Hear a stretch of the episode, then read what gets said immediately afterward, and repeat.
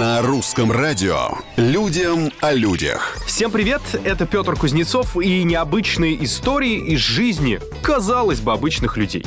Житель Гватемалы открыл необычную пиццерию, которая стала особенно популярна среди туристов. Особенность ее в том, что вместо печки в ней горячая лава.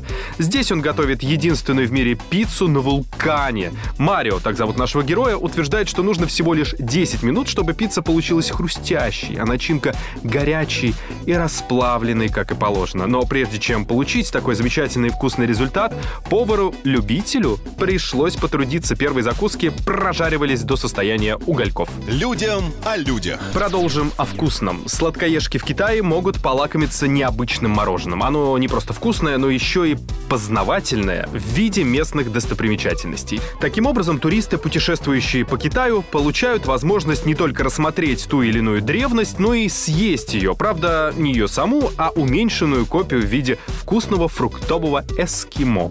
Подобное угощение предлагают уже многие туристические места страны. Мороженое не только охладит, но в то же время подогреет энтузиазм к изучению культуры страны. И, кстати, между прочим, там не только местные уже достопримечательности. Я вот заметил в ассортименте наш Кремль. Он тоже есть. Есть, и его можно есть. По-моему, классный каламбур. На сегодня все. Совсем скоро новые истории, новые герои, новые достопримечательности. Пока.